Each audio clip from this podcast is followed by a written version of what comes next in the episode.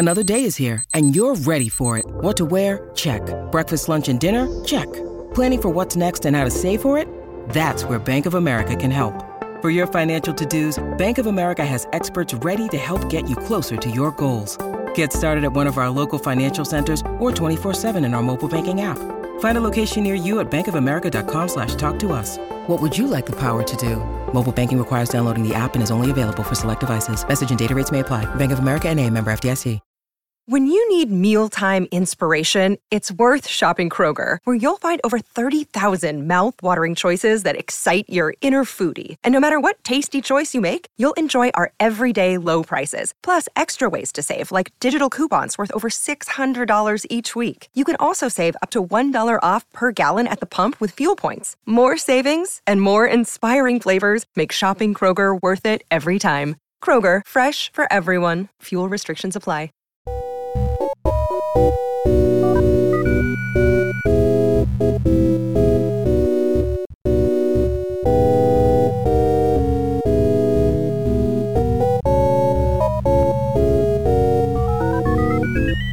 From Headstuff Studios in Dublin, i Bart le Foras na Gaeilge. Welcome to Motherfoclóir, podcast about words, Irish Irish words. and words from Ireland. I'm Darach Ó Séaghdha. And I'm Peadar Ó Caomhánaigh. I got it right that time. you actually did get it right I this did get it time. right that time. For a change. I've ruined it by saying that I got it right this time, but uh, we'll see. well, you know what you can do. What? Go fuck myself. Jesus Christ! No, I was going to say Pogue Mahone. okay. Let's say Pogue Mahone as a segue to the fact that we're going to talk about the Pogues this week. Yes. Well. well you absolute dolt. Yes. so you know what you can do? You can Pogue Mahone. I certainly can. And, and, and that's particularly apt this week because one of the best known expressions in Irish language across the world is Pogue Mahone, which Yes, is which the- means kiss my arse. which was the original name of a band better known now as the Pogues. Exactly. Yeah. And I figured in order to discuss this uh, and to talk about this, I decided to summon in one of my favorite new podcasts in Ireland is a podcast called I Love This Band. It is made in Louth. It is made by Jennifer Quigley. She knows her stuff about music and she's in the studio today. Yes, I, I am an amateur music historian from County Louth. Hello. Sorry. Well, Well, well. that's the crack. Jennifer's show, if you haven't heard it yet, I Love This Band is great. Every week, that what they do is um, she gets a, an interesting guest and usually a musician to talk about a band who they love. And but it starts well when, when Jennifer gives a little overview of the, the band themselves and what, and you know a little bit of history, and then it goes into a, a more in depth discussion with someone who really knows their stuff, who really likes the band. It's a great show. Thank you so much. But yeah, it's um I think like everybody has this band that kind of just means a lot to them in comparison maybe to some stuff they listen to casually. Everybody has that one band that they just hold very close to their heart. And uh, that's in your Who teenage for you? years. Oh, a lot. Like when I was a teenager I was really big into like female fronted like punk rock and grunge. Uh, so I loved Hole, Courtney Love. I loved uh, the Distillers, Brody Dalle. Amazing. Uh, so yeah, grunge and punk. Like when I was younger, was You're yeah, that was my significantly cooler than me. Mine is Counting Crows. Oh well, It's like I mean, I think I saw them before. Oh yeah, I've seen them live. Amazing show. But yeah, yeah. So that was kind of yeah, I don't know. Yeah, Mm-hmm. so I, I suppose that those would be two bands. I haven't actually profiled on my podcast yet because Because you'd be interviewing yourself. it'd be interviewing myself. it might run four hours and nobody will listen to it. So yeah, maybe I Derek would, Derek would listen to it. He'd Yeah. listen to it and he'd talk to me about uh, for another four hours. he would. Um, so one of those bands, one of those really special bands that resonates with a lot of people, a lot of Irish people and a lot of people of Irish descent all around the world is the Pogues. The Pogues. Yeah. Yeah, and I thought particularly because I mean, lot, lot- sometimes we talk to people and they've they've found their way into Irish from like from fantasy literature that mentions it. Sometimes they find into it through parenthood, but some people do find their way back to Irish through music. And a huge way of how Irish culture is represented has been through our musical traditions. And maybe the Pogues have done this in a very interesting way, particularly because of the historical circumstances that they came out of the the time and place they came out of, and and there's that that moment in Irish that, that happened to be happening in Irish history at the same time. It's and I just and and Shane MacGowan is one of the most famous Irish people in the world, and just uh, there's there's just a lot to talk about. Yeah, where can we even start? Yeah, I mean, I think Shane MacGowan to a lot of Irish people and to a lot of London Irish people is he's kind of like a folk hero, you know.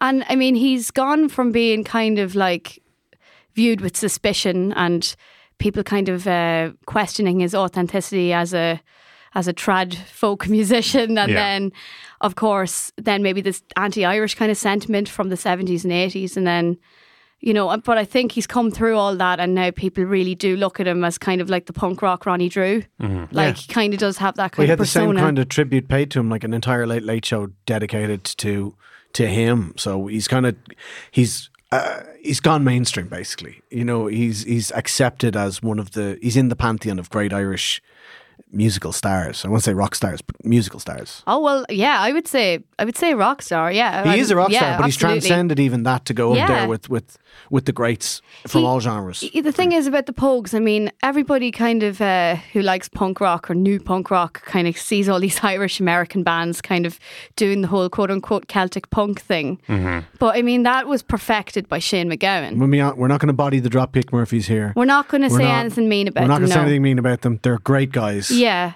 Yeah. Yeah, they're- But I mean, they, they do, There they are go. There would indebted. be there would be no there would be no blood or whiskey. There would be no uh, Dropkick Murphys. There would be no Black Forty Seven. There would be no, and even though they're like sort of rap metal and not quite Are they? Yeah, oh, just, they're incredible. Um, there would be no Shanachie. There'd be all of these bands. You know, Would not exist. None of them without the Pogues. And I think, um, you know, it, it, it, the Pogues are quintessential London Irish too. Mm-hmm. So I mean, I'm I'm only thirty, so I can't remember the eighties, right? Mm-hmm. Dara can. but um, Mm. so I've always grown up with Shane MacGowan there, and I think even growing up as a kid, I probably would have just thought he was from Dublin. I didn't, you know what I mean? I didn't know. He's There- just he's just been that guy there There the are whole time. there are Shane MacGowan truthers who believe he was born and reared in Puckane in the County Tipperary. Yeah. They will not accept that he's London Irish. I he thought is. he was born in Tipperary. He's quite essentially London. This is this, here's the thing. We know that like the that sometimes people are born and then their family move when a child is young, one way or the other. There's a, hu- there is a huge um, overlapping. And I remember a while back, an English person said to me they were giving out. It was recent. There was um they were talking about the Spotify list, which said, oh, half of your music comes from Australia, or or thirty percent of your bands come from France. And they, he, this person was giving out saying that if ACDC are Australian, then the Pogues are English if you apply the same criteria of nationality. Yeah, yeah. And but no, I I don't I think that Well, but like, can you say that ACDC are definitively Australian I bands? think like, it's people not, it's not view part of their- them as the Australian flagship in every country. I think as But, their yeah. flagship rock Yeah, band, but and I think they are that. You know, I mean, look, the Australians can be very proud of ACDC and what they've achieved, absolutely. But like, when they jump into your head when you think of ACDC, is the first thought uh, Australian, or does that is that reserved for like men at work? Uh, for You me, know- I would say, uh, yeah, Aussie, yeah, Aussie rock band. But yeah. like, when you think of the Pogues, what's the first thing that drops into your head? that's that's that's kind of what I what I mean. Yeah. But in that in saying that is that I grew up. uh, He might as well have been from from Dublin or Wicklow or somewhere. I, I, the, the London Irish thing wasn't something I understood growing up. I didn't, you know, Yeah, I knew he had a bit of an English accent, but I just didn't.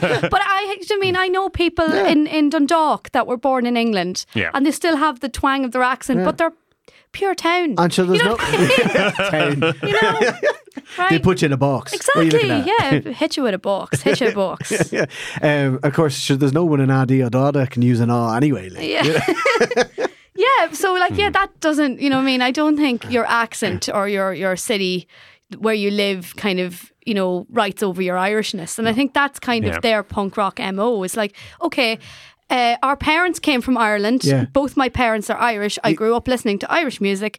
I am not Irish like maybe, uh, you know, the the home country people are Irish, but the London Irish thing is an identity in itself. Yeah. and I think stuff. that's their that was their kind of mission statement. I think just Yeah. from what I've read about them. And critically, I think a band like the Pogues may have had to come to Ireland from a distance because, and if they had come entirely from Ireland, Ireland, they'd be, they'd be from a county, they'd be a Cork band or they'd be a Yeah, Limerick band. They yeah. wouldn't oh, yeah, be. of course. So, in some ways, the London Irishness actually gave an opportunity for them to represent the entire island. In a way. Yeah. That's made a, up otherwise. That's a really good point because that, that is exactly how U2 are quintessentially a Dublin band. Mm-hmm. Yeah. Love them or hate them. Boomtown Rats, a Dublin band. The Frank and Walters, a Cork band. Yeah. Bye. You know? yeah, bye.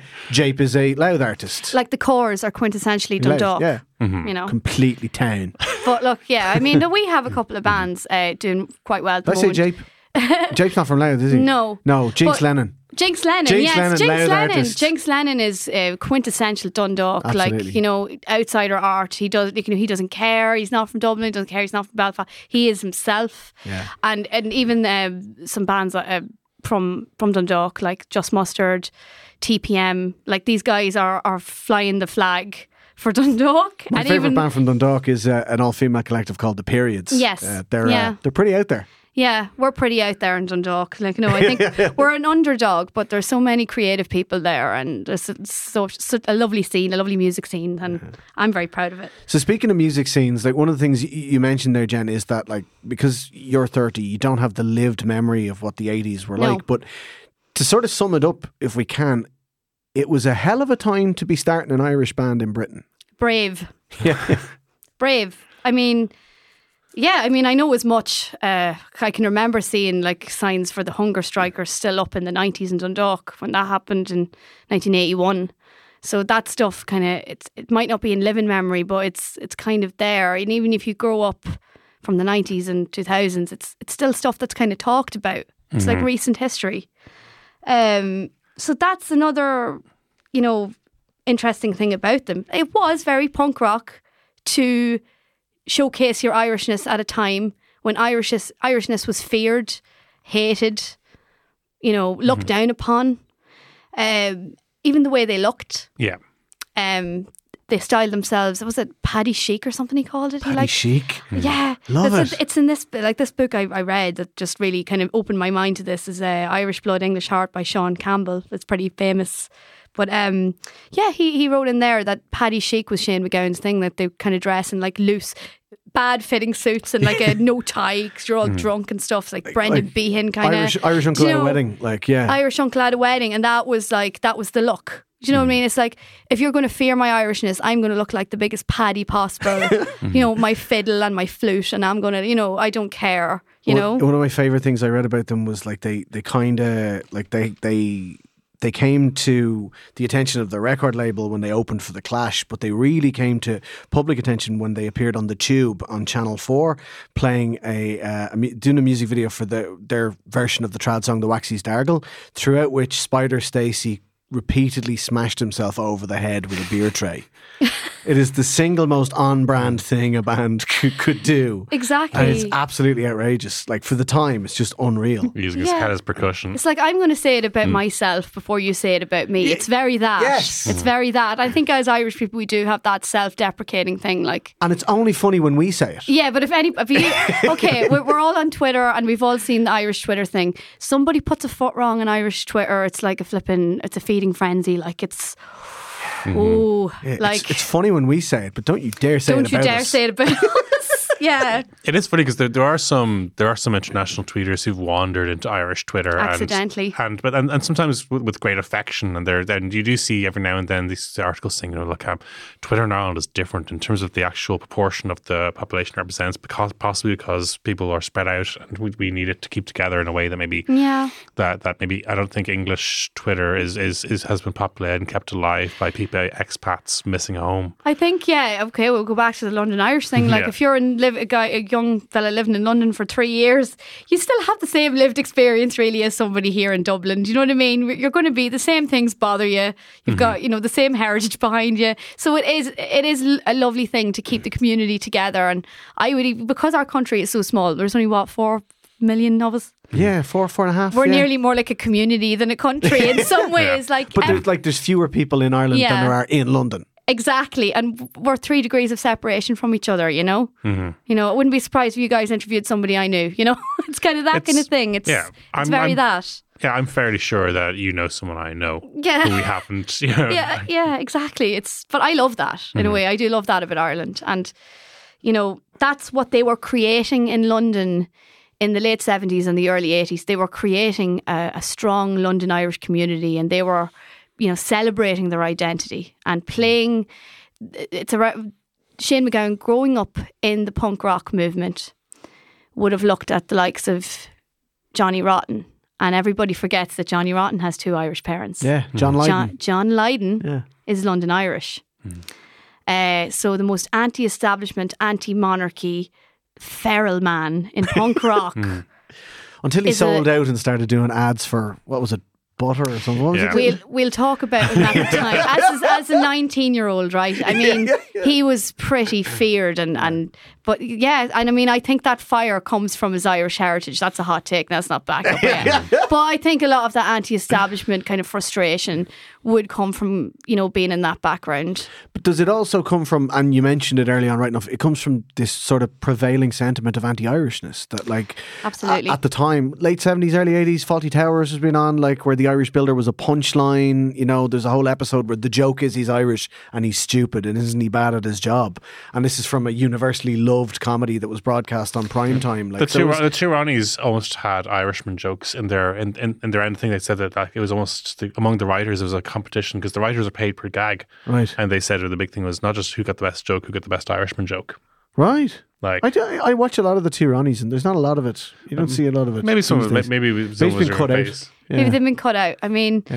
and I mean, not only, and we're not only talking about the troubles, but also like um, I don't know, you know, the no Irish, no blacks, no dogs, Yeah. like those signs. I mean, you're if you are a young person growing up as a as a British person, but your parents are Irish, you're seeing these signs, and you're like, okay, people can't see can't see my Irishness, they can't hear my Irishness, but I see it. Yeah, yeah, yeah. So you've got you're like you a double realize, agent. You don't realize you're talking about me. Yeah, Like, but you, you are like a double agent because you're you're seeing the other side of it. So it's like, yeah, you've got a wider mm-hmm. perspective. People get too comfortable around you, maybe, you know? So especially if you're there and you're in the punk scene, and Yeah. you're sort of this this people don't realize that like this attitude that they're displaying, this pro British, anti Irish attitude. Well, that's that's really that's against me. Like you know, you mm-hmm. can't tell. be- Like you say, like you can't mm. hear it in my accent. You can't hear it in, mm. or you can't see it until I dress in Paddy chic. You can't yeah, see it. yeah, yeah, Until I actually break out the fiddle in the middle of like middle of the pit, like you know Especially what I mean? at, at, at the, the parallel side of this era was the kind of I guess the the well, the, the English presenting Irishman or the kind of respectable kind of the, the between Oh the, yeah, you had, the- you had to English yourself Yeah. up if you were. What's that? like- The Shoneen? Is that what The that means? Shoneen. Is that what a Shoneen is? I don't know if Terry Wogan quite counts as a Shoneen. He was he was proud to be Irish, Yeah. but you could hardly tell listening to him. You know, he's hardly you know. Yeah, yeah. Well, he was Yeah. from Limerick too. from He Limerick. certainly didn't sound Didn't like a sound Limerick like man. blind boy like. No. or the old, or the old fellas in Limerick. Oh God, I could listen to them read the phone book. I love it. But, Well, yeah, but um, I suppose yeah, the, the Dave Allen and Terry Wogan were hugely popular. Val Doonican still had a show on at Yeah, the same time, and yeah. they, Des they were. O'Connor. Oh, he's second generation though. It was yeah. non-threatening. It was a non-threatening version of Irishness. diluted And- down, you But know, these guys like were my waddy. Yeah, but they, which is Irish. Uh, these guys were not diluted down. This was raw. This was in your face. This was punk. It wasn't pop punk. It wasn't soft. When they were starting out, they were like like I said, they were opening for the Clash. They Yeah. were really, really kind of out there, so out there that it almost really didn't didn't work out for them. They Yeah, I mean, uh, like uh, Derek was talking about how I did an episode on the Clash too, and Joe Strummer would have been a fairly leftist uh, figure at the time too, so he would have been very sympathetic to you know anti-racism and uh, socialist movements and things like that. So yeah, I mean, I can see why they had an alliance in a way too. I heard a version of Straight to Hell. I think he did that with the Pogues. It sounded so cool. It just really worked, you know. It did, and then it's awesome. So, Yeah. so awesome. So you probably, in, in terms of the eighties, when the the Pogues at the top, they they probably have two cla- really classic albums: "Rum Sodomy and the Lash" and "If I Should Fall from Grace of God." And in these, both of these, um, both of these albums, uh, Shane MacGowan intersects, you know, well chosen, well curated cover versions with his own writing. Absolutely. Uh, and the interesting thing, actually, because we're talking about two identities here, you're talking about uh, Irish people born and bred here, like us, who, you know, uh, and then there's the London Irish identity. Uh, so, on the cover of that album, it's a, it's a painting called The Raft of the Medusa Yeah, uh, by Géricault. That's uh, Rum Sodomy and the Lash. And that's apparently depicting somebody b- between two lands, between two worlds.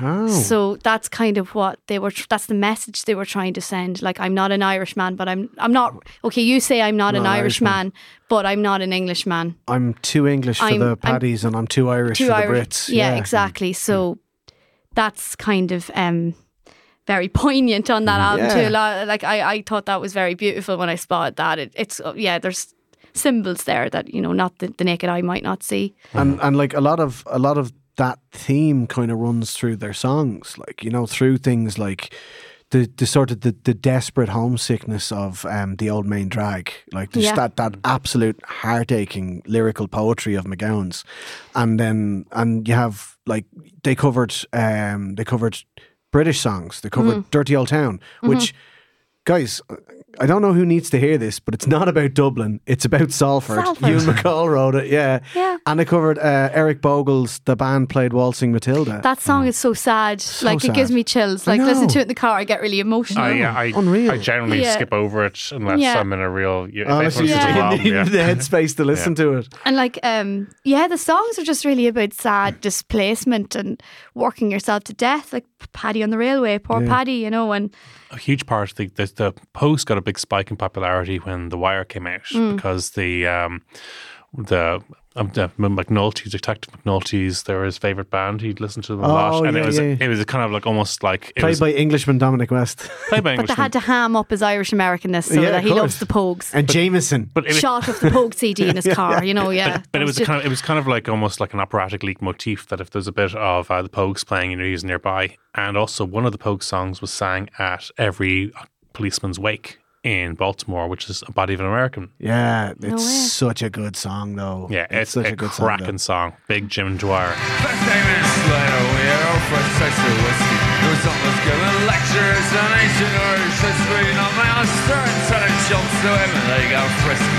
Five o'clock in the evening, every bastard there was pesky. Pretty well. But one of New York City boys, Sebastian from PA, he searched them out with a Willem Valley roughing to say, I ain't a free man of the USA.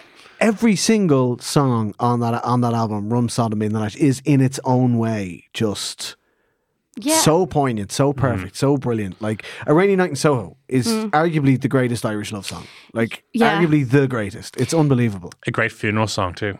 Yeah, mm-hmm. I know a band um, from uh, from Britain. From uh, was it where are they from? Welwyn Garden City, uh, and they're they were called the Gorgeous Rex, and they covered it.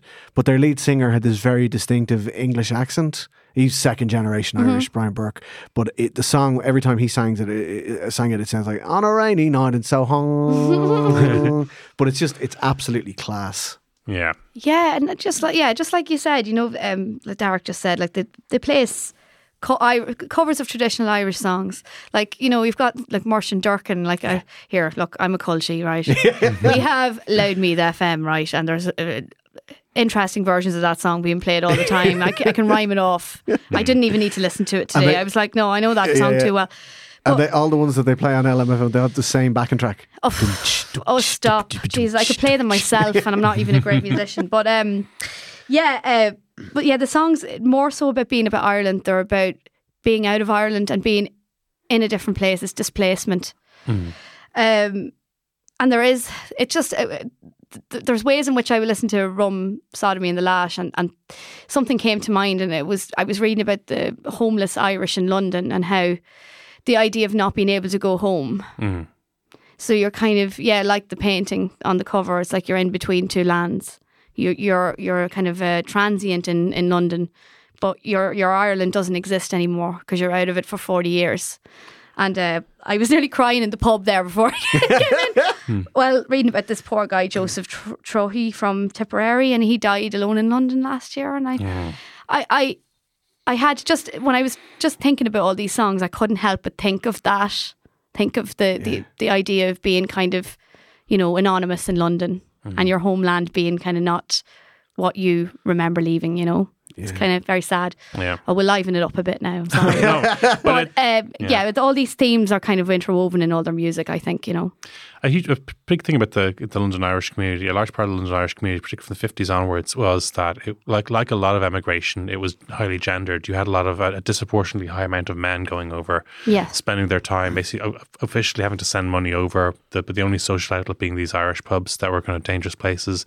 Uh, a lot of toxic masculinity being pushed there. uh, a, a situation where they were seen as a sellout for fitting in too much, but not fitting in meant you would be left completely alone, like some of these uh, like Irish homeless people. It was a it's it was a tragic thing. I'm glad to know that the London Irish Centre, Yeah. great, great pals. I've, I've did a talk there recently. They are, are doing some great outreach for, for that. I got to go there. With, I have a friend in London. Uh, she lives in Islington, and uh, sh we went there. And um, I was just delighted to see a big picture of Big Tom on the wall. I just thought that was so funny. I actually took a picture. I was like, "This is great," because it really is a little slice of home. Like it is nice to have these places. Yeah. Um, and yeah, and, and talking about being kind of, uh, you know, not accepted in London and not accepted in Ireland. Like the Pogues did come over to Ireland and play their music, Yeah. like on the Late Late Show and things like this, and they were not received well. No. No. We had this weird sort of relationship where we were sort of, in a vicarious way, very proud of them for doing so well. But tis shocking altogether the language and the themes of the songs, and it's not very appropriate. And so I don't want to hear that on the late late now. I don't know if this is kind of this thing in the 80s where it was kind of very puritanical here and, and maybe people wanted to kind of quote unquote better themselves mm. and not be the paddy on the railway anymore and be perceived in a kind of a yuppie sort of way and kind of looking Yeah. down on those old stereotypes because they they were seen as demeaning. And here's Shane MacGowan. Just hamming it up. Second generation Irish guy coming over dressed like a drunken uncle at a wedding with a fiddle, piss drunk, his teeth Singing like falling out. One summer evening, drunk to hell, I sat there nearly lifeless. Yeah, Like, yeah. and it's like people probably looked at them and were mortified. Like, this is what you, ch- this is how you choose to represent Ireland. They just didn't understand what all the London Irish stuff and you know all the that- stuff behind it. They didn't yeah, yeah, understand. that, you that know, sense of displacement. But like you're trying to you're trying to convey a sense of displacement to the people who have literally abandoned you and forgotten about you, and they don't care about second generation immigrants in London. They just They don't not understand. interested, don't understand, don't want to. Can we just have? Can we not have Sandy Kelly and Daniel O'Donnell on the Late Late Show instead, please? Thank you very much. country special. But also, Yeah. I think though, and there's an interesting parallel. There's there's another Irish band who kind of got started off at the same time, and and, and were called U2, and they were they were maybe it's probably a just different kind of aspirational. And the, I think probably U2's popularity, especially around the time of Live Aid, was very connected to a new sense where Ireland had always had a perception of itself as, as being poor, and then suddenly U2 and Live Aid and Bob Geldof started connecting our Irish poverty to historically innocent whiteness, and people were much more comfortable with that. and they did they play were. they play upon that and like you do often see Bono anytime there's Hmm. something to do with a marginalised community he will be like ah coming from a boy from the north side of Dublin and everybody's cringing like it's Mm-hmm. not Paul, it's, Paul, it's give it a not, rest, Paul. and like do you know what Uh, like, he is sometimes I think yeah he is actually pure of heart and he doesn't really mean t- you Mm. know he's trying this is his way of kind of extending out but I think Yeah. everybody else doesn't kind of see it the way he does you Yeah, know yeah, yeah. especially nowadays where everybody's a little bit more mm. kind of versed on these topics. It's not Yeah. like and a bit more hard nosed and cynical, to be honest with you as well. Like we don't swallow it as easily. And Yeah. we, one thing don't like is we kind of we've all got a bit pogish now. We don't like being pontificated to. yeah, We kind of just push it back at people. yeah, And, uh, definitely. but I suppose certainly at the time, and it, it took a while for the Pogues to be completely accepted in Ireland. I think like that because there was a perception that the that the traditional Irish music community felt that there was, that these songs should be sang in a certain way, and then whereas the the, the punk element. Even still, I, I I think that those people still thought punk, even though a huge, it was a huge part of the of the Irish community involved in it. This, this still saw it as a very British thing.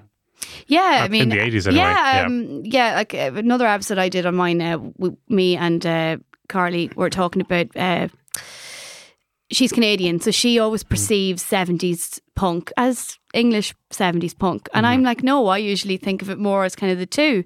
I said because I'm in between the USA and uh, and England. I'm looking back in that history, going, no, it was happening at the same time. Yeah. But what happened was the English guys were importing American punk, punk and then that version of it was being brought back into America again. So it all got mixed up. Hmm. So nobody knows where anything came from. Yeah. Do you know what I mean? It's kind of like, You yeah, kind of have the New York Dolls and the Sex Pistols like active at the same time, Yeah. doing the same kind of thing. Well, Malcolm McLaren would have seen the New York Dolls and thought, oh, this is cool. So he would have brought it back to England and go, okay, guys, dress like crazy. Hmm. Uh, Sid Vicious would have wanted to look like a Ramone with a leather jacket. Yeah. So then the Sid Vicious look would have been brought back into America. And then the American guys are trying to look like Sid Vicious. And then, you know, hmm. it's, you know, then nobody knows where it came Like you from. fast forward a little bit and you end up with Justin Bieber. Somehow we That's don't know exactly what the what process happened. is, but Yeah. Yeah, like bad photocopies of bad photocopies. Yeah, exactly. Yeah. yeah, ba- basically, it's like a s it snowballs, and then nobody knows how it started. This episode is sponsored by Foras na Gaeilge, who are celebrating 20 years of promoting the Irish language, Fébli ag Foss. Here is just one of the projects they do. Gno means business. Foras na Gaeilge offer a wide range of free support to encourage the use of Irish as a business marketing tool, including consultation, guides, and translation supports to raise awareness about using the Irish language. They also provide the Business Support Scheme, funding, advice, and proofreading to develop bilingual signage, stationery, and marketing material. The QARC Gnola Gailge award system acknowledges business organisations that evaluate, develop, and capitalise on the use of the Irish language throughout the island of Ireland. You can find out more about Gno Means Business on Twitter at, at Gno Os Gailge. Foras na Gaeilge, celebrating 20 years. Shiarjanga Haney. So I love Rum Sodomy and the Lash, but I think if if I could fall from grace of God was it was more successful, was more commercially successful album. I think that is the one with which has probably the even more famous songs. Definitely has the most famous punk Yes. song. It has um, their Irish number one, British number two, and uh, favourite uh, at Christmas all around the world, but not without controversy. Of Fairy Tale of New York. So yeah, we can't really not talk about Fairy Tale of New York. And I'll, I'll, I'll open with saying that this came out, Fairy Tale of New York came out the same year as Money for Nothing by Dire Straits, which also has had a verse that included the offensive word in question. okay. But they just cut that from the radio version. They cut that verse from the radio version.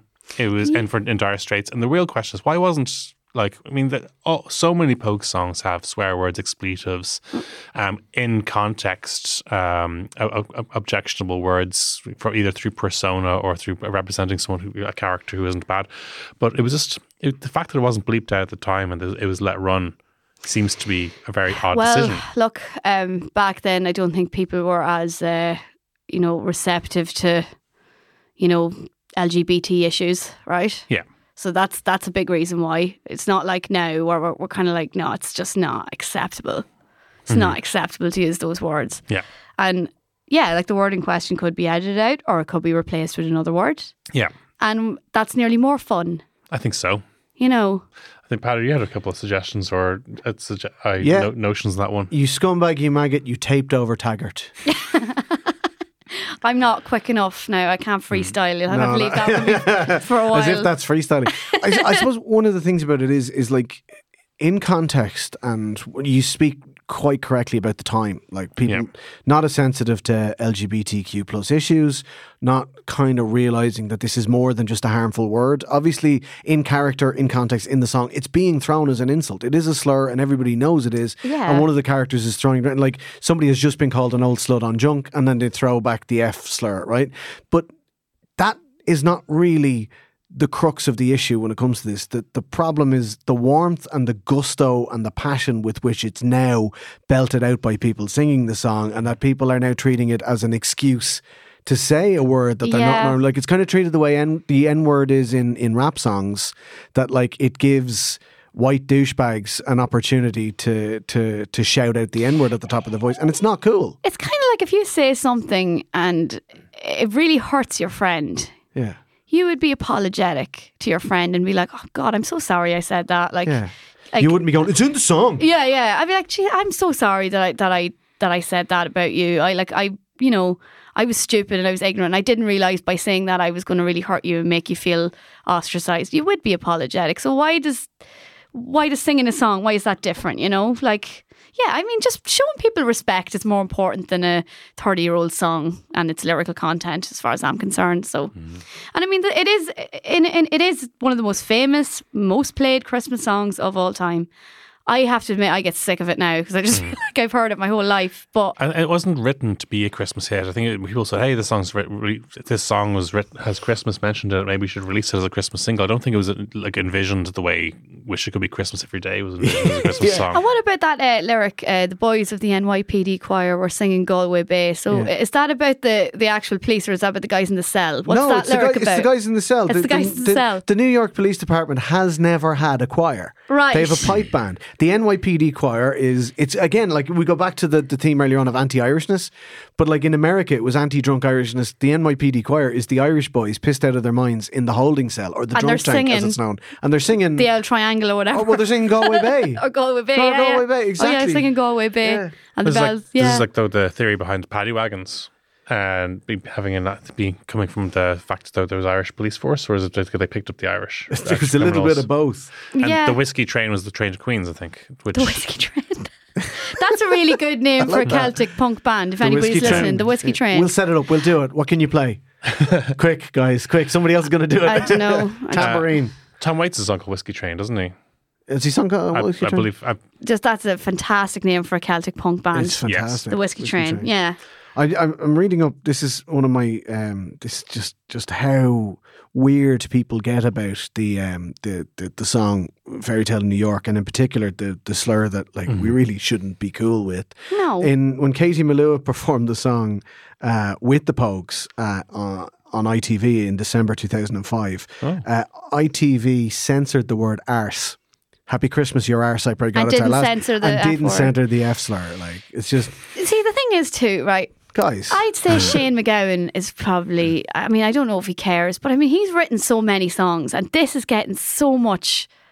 Uh, it's getting so much time. This song is like the most talked about song for better or for worse. And like there's so many other songs he's written. Uh, that must be so frustrating in a way Yeah. too. Do you know? But listen, the main thing is just don't say that word. It's not nice. Yeah. Don't be Even- nice to your friends. Even Shane MacGowan just said, like, you know what I mean? He, uh, I, he said it in a statement, like, he wrote it because it's in character. It's what someone would say in that situation at that time. Like, he's no problem with you bleeping it. He just doesn't want an argument about it. Yeah. That's it. Like, just, He's probably like, I've got other albums, guys. Like, do you want to listen to them? like, I mean, and, and, like, it's not as if Shane MacGowan is in any way homophobic. Like, if you listen back to stuff like The Old Main Drag. Yeah, that's about like That's about male a gay sex, sex, worker. a male sex worker, exactly being raped and abused. Like it's, Yeah, it's, the incre- old and it's men incredibly winking at you sensitive. and- like, It- but it's sensitive and it's lovely and it's it's oh yeah, heartbreaking. He's you know? not judging that. He's he's actually it's sympathetic to the Yeah. Mm. protagonist, and it's kind of like, yeah, it's, it's like it's it's another uh, version of that theme of uh, displacement, where this guy Yeah, we're going to assume he's London Irish or something, Yeah. or an immigrant or a transient, and yeah, he's in a desperate situation, and this is his reality. Mm-hmm. So you just know? do what Shane would do and just You know- be fucking sensitive about be it. Be cool. Like, Yeah. yeah. Don't do a Gavin and Stacey on it and, Yeah, like, and I mean, look- roar it and have a laugh. Yeah, and the two characters in it are really undesirable and they're really horrible to each other. You know what I mean? It's not really that romantic. It's that not song. aspirational. Like, it's not. No, you don't That's want to be like that. It's it's kind of like you know the recent thing about like Come Out Ye Black and Tans getting to the charts and like let's face it, bop, absolute song, right, tune, right.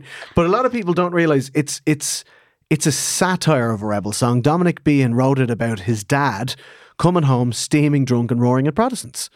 Like it's it's Yeah, not, it's not actually it's not actually about someone who fought the Black and And the thing is about that song, though, I just I do understand why people find it very empowering. You know, because it is like I think it was hmm. Blind Boy said it. It's like a gangster rap song. Like it actually Yeah, is. It's a call to arms. It's a call to arms and it's anti-authority and like it is. To be honest, that is heart. I would say punk The- rock too. You know, like 'cause There's it a- is so crazy. There's a writer in Boston called Thom Dunn, not the same guy from Something Happens. Are you- are you- this is Tom with an H. There's Tom with a H, and he, as well as being a journalist and a musician, he is he has done a mashup, Glee style mashup of between uh, "Fuck the Police" and "Come Out Ye Black and Tans," and it's pretty cool. oh my okay, god! okay, we got to find that. You're going to have to tweet that one out now because Yeah. that's that sounds amazing. That sounds like every young fella in Ireland will be like blasting that out of uh, flipping hatchback. That is, that is. I was born in a Dublin street where the royal drums do beat. And those loving English feet, they walked all over us. And every single night when me dad would come home tight, he'd invite the neighbours out with this fine chorus. Fuck the police coming straight from the underground. A young Nick got it bad in this town. Tans have authority to kill a minority. And fuck that shit, cause I ain't. Gangster for life. I'll be blasting that out of my Yaris now. Watch me. That is pure Pogues. That is a Yaris. Yeah, that's it. Me and my friend were like listening to it was a Biggie and Tupac in my very old Toyota Yaris, and I was like, "This really isn't the, the. It's not really giving it that effect." She was like, "No, because it's old. It's like an aesthetic, you know." It is. It's it's a vibe. It's a massive. It's a we're big mood. vibing, just it's a big mood. Didn't they work out? Isn't the, isn't the Yaris the most popular car among nuns in Ireland? The Yaris Verso certainly is. My wife used to drive a Yeah, Yaris some- Verso. yeah, some it's guy told like, me. the- it's like the van version of a Yaris. uh, my wife drove one for many years, and the only other people we saw driving it were nuns. Hello, fellow Yaris Verso driver. I'm going to defend the Yaris drivers out there. When you're at the airport, you can get into the tightest little spaces, and you can watch these people with their BMWs struggling. Give them a wee wave. beep beep. Well, Definitely. so the um back getting back to the Five Wolf Grace of God, as well as having um as well as having Fairy Tale New York on it, also has my favorite Pogue song, which is Thousands Are Sailing. Okay. written not by MacGowan but by Phil Chevron. Yeah, I believe so, yeah. yeah, yeah, yeah. But in, Sorry, I love Phil Chevron. He was class. in Thousands Are Sailing, they, they they make a connection between the famine ships moving over, the experience of of being Irish in New York and in America, connecting the Kennedys to Brendan Behan to the music of George Cohan, the Times Square's favorite bard, Oh, that guy. yeah. and a blackbird breaks the silence as he was like that. And, and Brendan Behan's footsteps had danced up and down the street. But then this moment of crying after a party is just so powerful. Yeah. And Yeah, crying after a party is also so relatable. Yeah. Yeah. all too relatable. I kept joking I was going to have my birthday cry when I turned 30, but I, you know, actually had a good, had a nice birthday. But, oh. you know, So have you hadn't had your birthday cry yet? I, I, I've had a birthday cry, yeah. I'm over it mm. now. That's good. You know, I'm glad- glad to hear yeah, it. it's like a purge, you know. you, you're the youngest person on the podcast by some years. So okay. yeah, so enjoy that. Okay, right. I still Enjoy have the that. fountain of youth. I'm gonna 30 drinking isn't out of it. It's, it's younger siblings turning 30 that kicks you.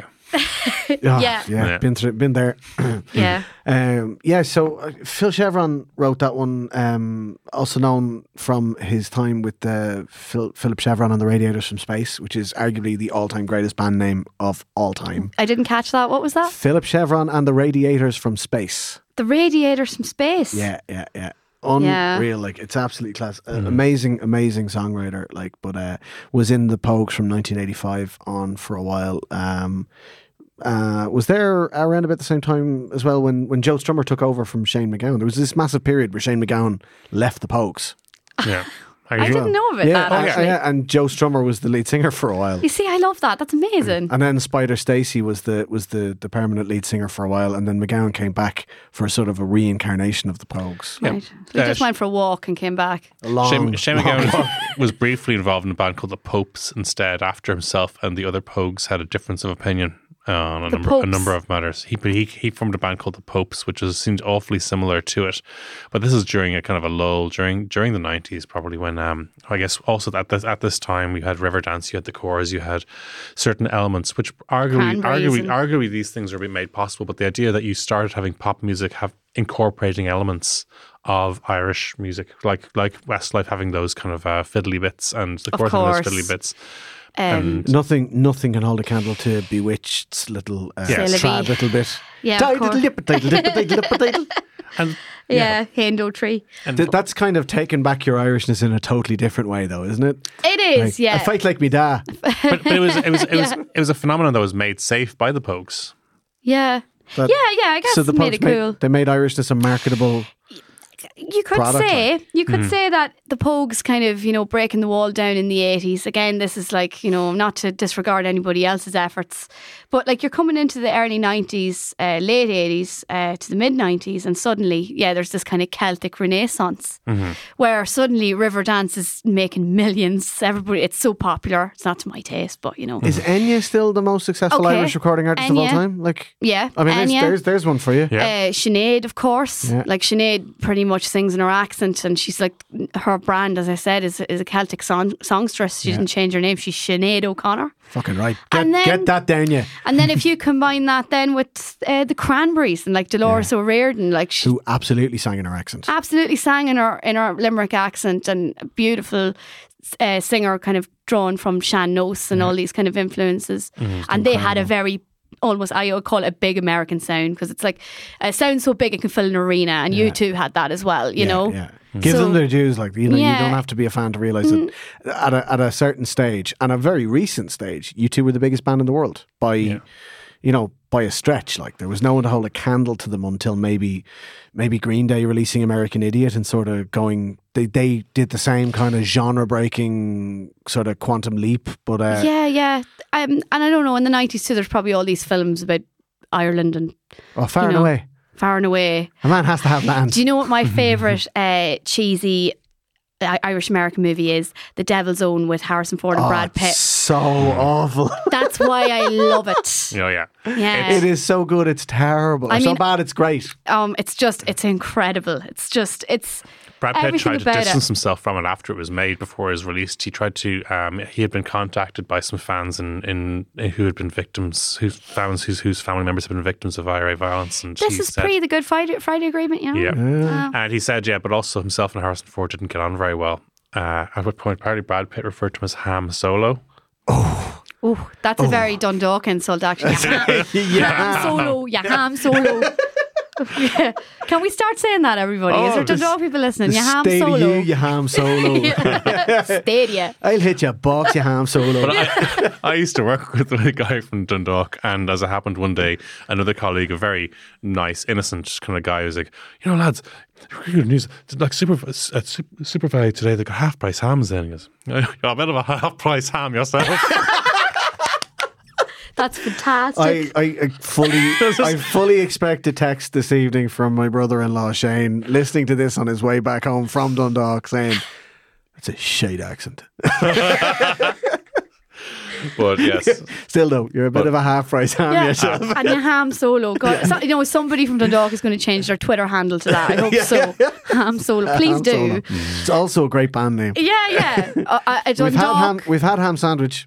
Yeah. Now we can have ham solo. Yeah, a Dundalk uh, folk punk band. Come on, guys, ham solo. Solo. Get it going. Ham solo. You can be supported by the whiskey train.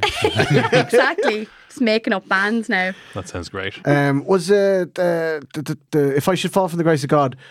Did that one have uh, Fiesta on it? I think so. Because that's That- that's an absolute tune. All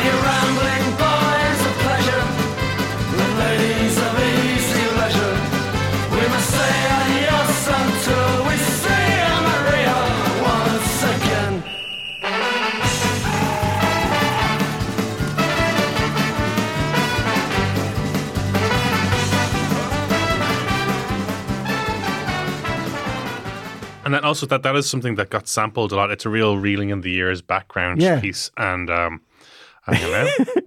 I love the Yep. I love the moment on Reeling in the Years with the music stops. and There's silence. You Oh, know, oh no, some terrible shit just happened. oh man, Yeah, God. yeah, hold your breath, don't you? Get ready Like, for a what good. now? Get ready for a good cry. Oh shit! we're getting we're we're about to have a whole new series of reeling in the years, and the first episode is going to have a guy slipping on ice. Yes. Oh, that guy. Do Ice you know what? Like, has that guy ever like come out and identified himself? Absolutely not. No. This is why this I is why so bad for him. this is why some people think he may have died that day. Oh yeah, there's yeah, there's this new conspiracy theory now. It's like he's actually dead. That's why we haven't heard of him since he's dead. a, a beer company put up um, a plaque on the spot where it happened. Like, And wel- it's just the guy. welcome, welcome to the branded hellscape of the 2020s. Like, oh yeah, I know. And it literally is put up so people can take a picture of it and put it on Instagram yeah, and and Twitter. it's got like a logo of that. the beer company. Like, yeah, Yeah. exactly. Yeah. yeah, some good marketing there. Yeah, but so yeah, Fiesta is is incredibly sampled. It's it's all over the place, but it's uh it's a strange departure from not from like not in terms of like tempo or upbeatness because they always had upbeat songs and they always had sort of songs you could dance to, but um it's just a bit of a departure in terms of storytelling. It doesn't ha- it doesn't have the same kind of not that it's incredibly commercial itself, like you know, but it's uh, it's it's just it's kind of showcases the range of the Pogues. It was there's a bit more musicality to it. It was a bit like Was there a bit more kind of flamenco in it? Was yeah, it? Yeah. Ba- ba- ba-. And why does that just work so well? Why does a kind of Irish trad and folk kind of work so well sometimes with Spanish or mariachi music? Like The, they're- the Armada came over and rode us That's- sideways. that's we're, what- all a little, we're all a little bit Spanish. That's how the story. Yeah, that's what we like to think. Like ex- Anybody with exoticise ourselves. any way dark hair in Ireland. There's a bit Oh, of- yeah, the bit of- there's a but the bit Spanish of the Armada Armada there. about you. Yeah, he looks Spanish. Yeah, he wishes. Hello, uh, my name is Juan. I am from the Armada. Would you like to have sex? All right, oh, so Jesus, Juan, you're so rogue. Ha half a Connemara. They've got dark hair and quite sallow skin. And, Oh, it's the Armada. It's not. He's working fucking picking potatoes Yeah, like he's nine out hours a day. all day. His skin lad. is leather. Like I know. Oh my god. Yeah. Yeah, Poor, poor old Jose landing in the Armada, trying to crawl his way back into the boat and being dragged in. Get back here, boy. yeah, I think it, uh, the combining though the Spanish music and, and the Irish music, it is kind of that very kind of socialist leaning kind of sim- sympathies towards kind of you know fighting the oppressor and all that kind of stuff. And you've got a lot of that obviously in South South America. Yeah, even, know, even and- to be honest with you, you probably would have definitely had the lived memory of it in Spain, even Mm. at that time, which was just coming out of Francoist rule and being Yeah. restored to being a royalist constitutional monarchy. Like it's, uh, this is like I, I think people tend to forget just we are not very far removed from the spectre of fascism.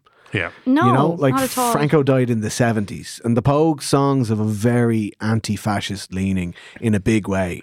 Like Of to go to go back to um, Rum Sodomy and the Lash, you know, when you deck that fucking black shirt who was cursing all the yids, it's like, ah, yes. Yeah, yeah, yeah. Yes. Exactly, No 'cause- passaran. Yeah, because the identity is an underdog identity, and the underdog does not like fascism. Definitely not. The So- and uh, I think Julio Iglesias was banned in the USSR because he represented fascist Spain in the Eurovision. Yeah, well, he- What? yeah, he was. He was. did? Yeah, he represented Spain, and and you know, I don't know Julio Iglesias's personal leanings, but he was a favorite of Franco, and he was Spain's most famous pop star at the height of Francoist what about rule. Enrique? What's his views on socialism? I'm. I think he's staunch. Do you think? I. No idea. What I- kind I- of hero is he? He's, he's, I, I, I imagine he has kind of moderate centrist views. Ah, now Daniel O'Donnellish. No, no, no, no. Actually, I won't slur Daniel O'Donnell. Daniel O'Donnell's a good guy. Is he still? Is he still? Is he still married to Anna Kournikova? Oh, I don't know. That's going Say back. Anna Kournikova in a loud accent. Anna Kournikova. Oh yeah. Yeah, much, sounds better. Nice, yeah. sounds better Does. than the way I say it. I know her well. I know. Her well, she's a half-white ham. Uh, But so, I mean, to wrap up, you know, yeah, because we, we, we to go from Enrique Iglesias' To go Yeah. status. I know off topic there. no, but it's. I think now it's What's your favorite Pogue song then? If you had to Uh, choose one, Do you know? I do like the old man drag. I do like that one. pretty. It's pretty spectacular. Do you know? And there probably is other ones, but you put me on the spot now, so I'm trying to think just yeah, the top. of my on the head. spot's good. We like this Yeah. gut reaction. I'm going to opt for Haunted. Yeah. which is it is haunting. Like it's it's unreal. There's a version of it done with Sinead O'Connor, but the, Yeah. the, the version with with Cait O'Riordan doing the the female uh, lead is is pretty good as well. Like it looks just so cool. You could have put out Vietnam. yeah. Yeah. Yeah, I want to be haunted by the ghost. And I do like the band. I know that it's a cover the band played Waltzing Matilda, but it's Yeah. just so moving. That's what Sometimes, I like. co- It's very sometimes the cover version is the best version. Oh You yeah. know, in a big way. Like a real, so- a, a true songwriter respects the songwriting of others and just finds Yeah. something in it. So that, that that is definitely something. Do you think they'll ever be a band like them again? Uh, Like yes. the Pogues. Oh yeah. yeah. Yeah. It's not going gonna be pu- it's not going to be punk rock, but there is a bit of a there's young 25 year olds now at the moment who are really embracing their trad roots and you're going to see more of it. It's coming. And it's it's on the rise. Do you know what I mean? It's like there was a time in Ireland where people thought Guinness was an ale full of drink. Now if you go out to the workman, workman's club, everybody's probably drinking a Guinness. Do you know what I mean? There's these little simmerings going it's on at the s- moment. Yeah. He sounds kind of cyclical. Like Yeah. these things come around again. Yeah, and it's again. like Shane MacGowan coming on the Late Late Show and everybody being like, "Oh my god, he's making a show of us." to to people looking at him now and being like, "Wow, he's the most punk rock Irish man ever. we love him. He's not British, he's ours." You know, Yeah. there is that. I'm telling you, it's coming. It's it is Yeah. it's incredible to see the the Pogues going from you know their beginnings where they couldn't possibly have started in Ireland through oh they're on the Late Late Show and he's making a show of us mm. to getting his own Late Late Show and being absolutely universally acclaimed, completely loved by the Irish people. And like if anyone has a bad word to say about Shane MacGowan, we we'll fight you in the car park. Actually, another one I like, and it's on YouTube. I don't know. It's no, no, there's a recorded version. It's uh, Shane MacGowan playing with the Dubliners and singing the Irish Rover, and he's got Ronnie Drew, Drew in the hand with his hands in his pocket, standing beside him, and it's just oh, it's just so cool. It's there's something very organic. It has the, the the feeling of a pub session, and I just Yeah. love that song. It's pretty cool.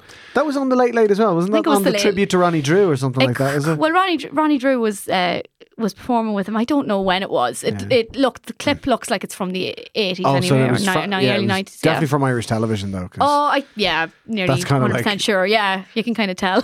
we have we have the Pogues and the Dubliners. Let's put them both on the show at the same. Let's Yeah. go! Come on, get it done. Do you remember when the Late Late Show used to have great guests?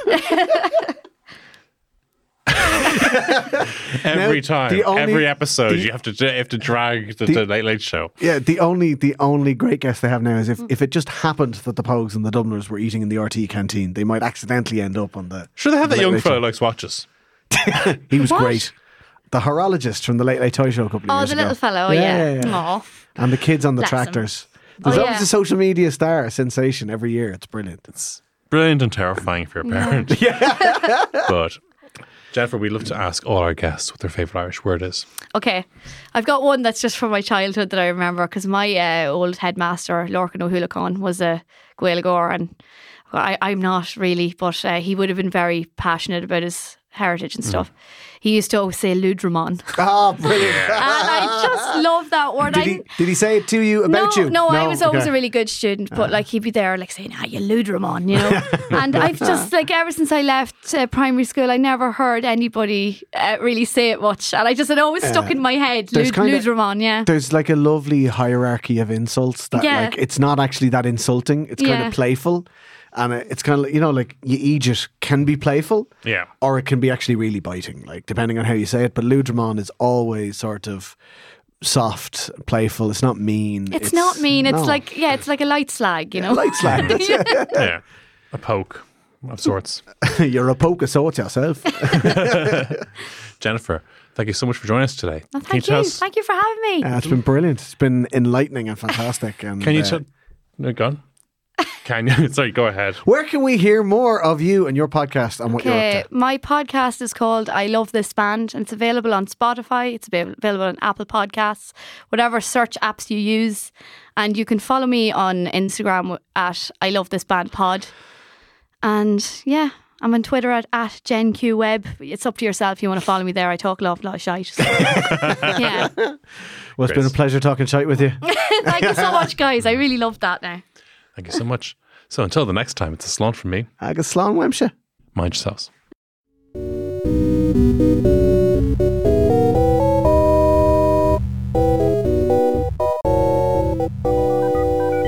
What a great episode. Yeah. It was won- what a great episode. It was wonderful to talk to Jen Quigley uh, on, on our show about the Pogues. Yeah, brilliant. Absolutely fantastic. One of my favourite bands, and it's great to learn more about them. Really, really fascinating. Social history of the Pogues is great, and, you know, um, highly recommend listening into uh, Jen's podcast as well. I love that band. Uh, really cool. This band. I love this band. I love this band.